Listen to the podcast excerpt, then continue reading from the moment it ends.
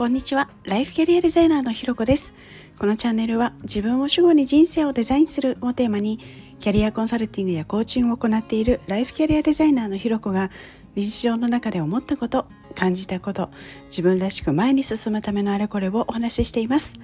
今日も耳を傾けてくださってありがとうございます。今日はリマインドメールに感謝というテーマでお話をしたいと思います。いや、イベントとかですね、定期的には行くんだけど、そう頻度が高くなくて結構忘れちゃうことって私結構あるんですけど、だからこそね、このリマインドメールとかお知らせメールってとってもありがたいななんていうことを思ったので、ちょっとお話ししたいななんていうふうに思ってるんですけれど、イベントとかね、スケジュールとかっていうのはもちろん入れてたりするんですけれど、住所とか、あとオンラインのリンクとか準備するものとか、結構日程以外の情報とかってスケジュールの中に入れてなかったりするんですよね。で、直前になってね、メールを探したりとかするんですけど、そのメール自体をね、検索するのに時間かかっちゃったりとか、そうするとなんかもうみたいな感じでちょっとイラッとしちゃうこともあるんですよ。けどリマインドメールのおかげでですね、やっぱりそういうことも減ったりとか、あと送る分手間はかかると思うんですけれど、なんていうのかな、ありがとうございますっていう、本当純粋にそういう感じなんですよね。で、他にもですね、ちょうど昨日ですね、歯科定期検診のお知らせが歯医者さんから来たんですけれど、歯の定期検診って今3ヶ月から4ヶ月に1回ぐらいの割合で行っていて、ね、けどこういうのをですね、先に予定を抑えておこうとかって思いつつも、抑えても別の予定を優先しちゃったりとかするうちに忘れちゃうなんていうこともあるので、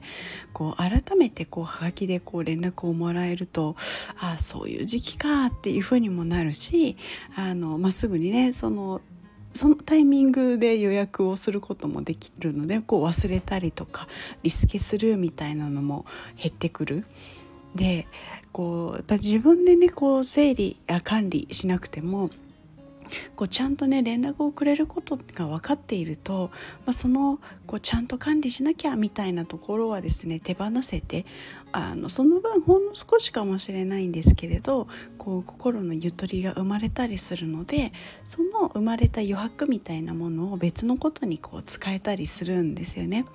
もうほんと些細なことかもしれないんですけど、やっぱり手放したりすると本当塵も積もればで、やっぱ大きな余白になっていたりするんですよね。